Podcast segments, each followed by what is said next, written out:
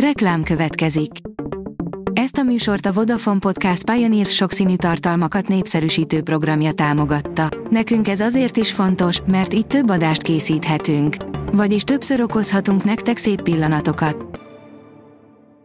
Reklám hangzott el. A legfontosabb hírek lapszemléje következik. Alíz vagyok, a hírstart robot hangja. Ma augusztus 13-a, Ipoly névnapja van. Sebesült ellátás a harcmezőn, véres leckét vesz Ukrajnában a világ. Más jellegűek az orosz-ukrán háborúban harcoló katonák sérülései, mint a 21. század eddigi konfliktusaiban megszokott traumák, írja a G7. Van egy pont, hogy felállsz, nem csinálod tovább. Egy óvónő, egy idős gondozó Ausztriában és egy író Budapesten, három pálya elhagyó vidéki pedagógust kérdeztünk a döntésükről, írja a 24.hu. Jelöltársa indul el a meggyilkolt elnök jelölt helyett a választáson Ekvádorban, írja a Telex. Andrea González annak a Fernando Villavicenciónak volt az alelnök jelöltje, akit szerdán lőttek le egy kampányrendezvényen. A portfólió írja, tüzet nyitott egy orosz hadihajó egy fekete tengeren közlekedő teherhajóra. Egy orosz hadihajó vasárnap figyelmeztető tüzet nyitott a Palau lobogója alatt közlekedő száraz teherhajóra, amely Ukrajna felé tartotta Fekete-tengeren közölte az orosz védelmi minisztérium. Megjött az akkumulátor, ami lenyomja a lítiumionos aksikat. Manapság a hírek egyik fő témáját jelentik az energiához kapcsolódó ügyek, a tiszta energia előállítása vagy éppen az energiahatékonyság, írja a Bitcoin bázis. Nagy kiszúrás a dinnye termelőkkel, 139 forintért adják a dinnyét, írja az Agroinform.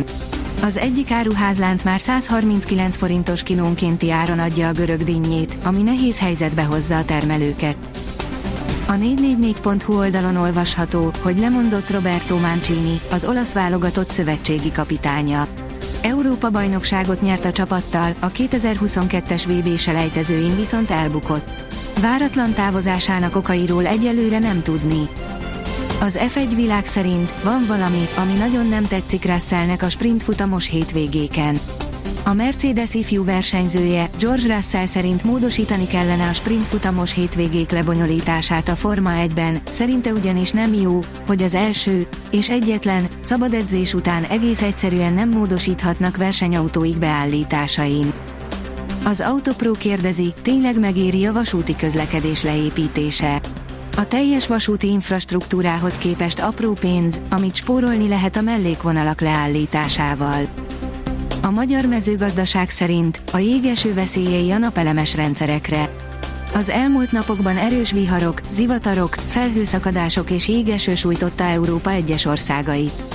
Erre a hétre is bejelentettek néhány heves vihart. A heves jéggel kísért felhőszakadások nem csak az autótetőkre, üvegházakra és szántóföldekre jelentenek veszélyt, hanem a tetőkön lévő napelemmodulokra is. A fintek írja, még mindig nagyon népszerű a kriptó. A Binance kutatásából kiderül, hogy az intézményi befektetők kétharmada továbbra is pozitívan áll hozzá a kriptopiac jövőjéhez. A büntető.com oldalon olvasható, hogy a svédek megállították a japán gyorsvonatot, új világbajnoka lesz a női labdarúgásnak. Kialakult az elődöntő mezőnye a női labdarúgó világbajnokságon. A legjobb négy közé kivétel nélkül olyan válogatottak kerültek, ahol a labdarúgók egyéni képességei és a csapatjáték is magas szintű, ám mindegyik együttes megizzadt a továbbjutásért. A magyar nemzet oldalon olvasható, hogy Neymar a Barca helyett a milliókat választhatta. Hamarosan elválhatnak egymástól a Párizs Saint-Germain és a brazil futbalista útjai. Mutatjuk, meddig tart a napsütéses idő. A következő egy hétben lényeges változásra nem kell számítanunk időjárásunkban. Folytatódik a napos, száraz idő. Csak néhol fordulhat elő zápor, zivatar, áll a kiderült cikkében. A Hírstart friss lapszemléjét hallotta.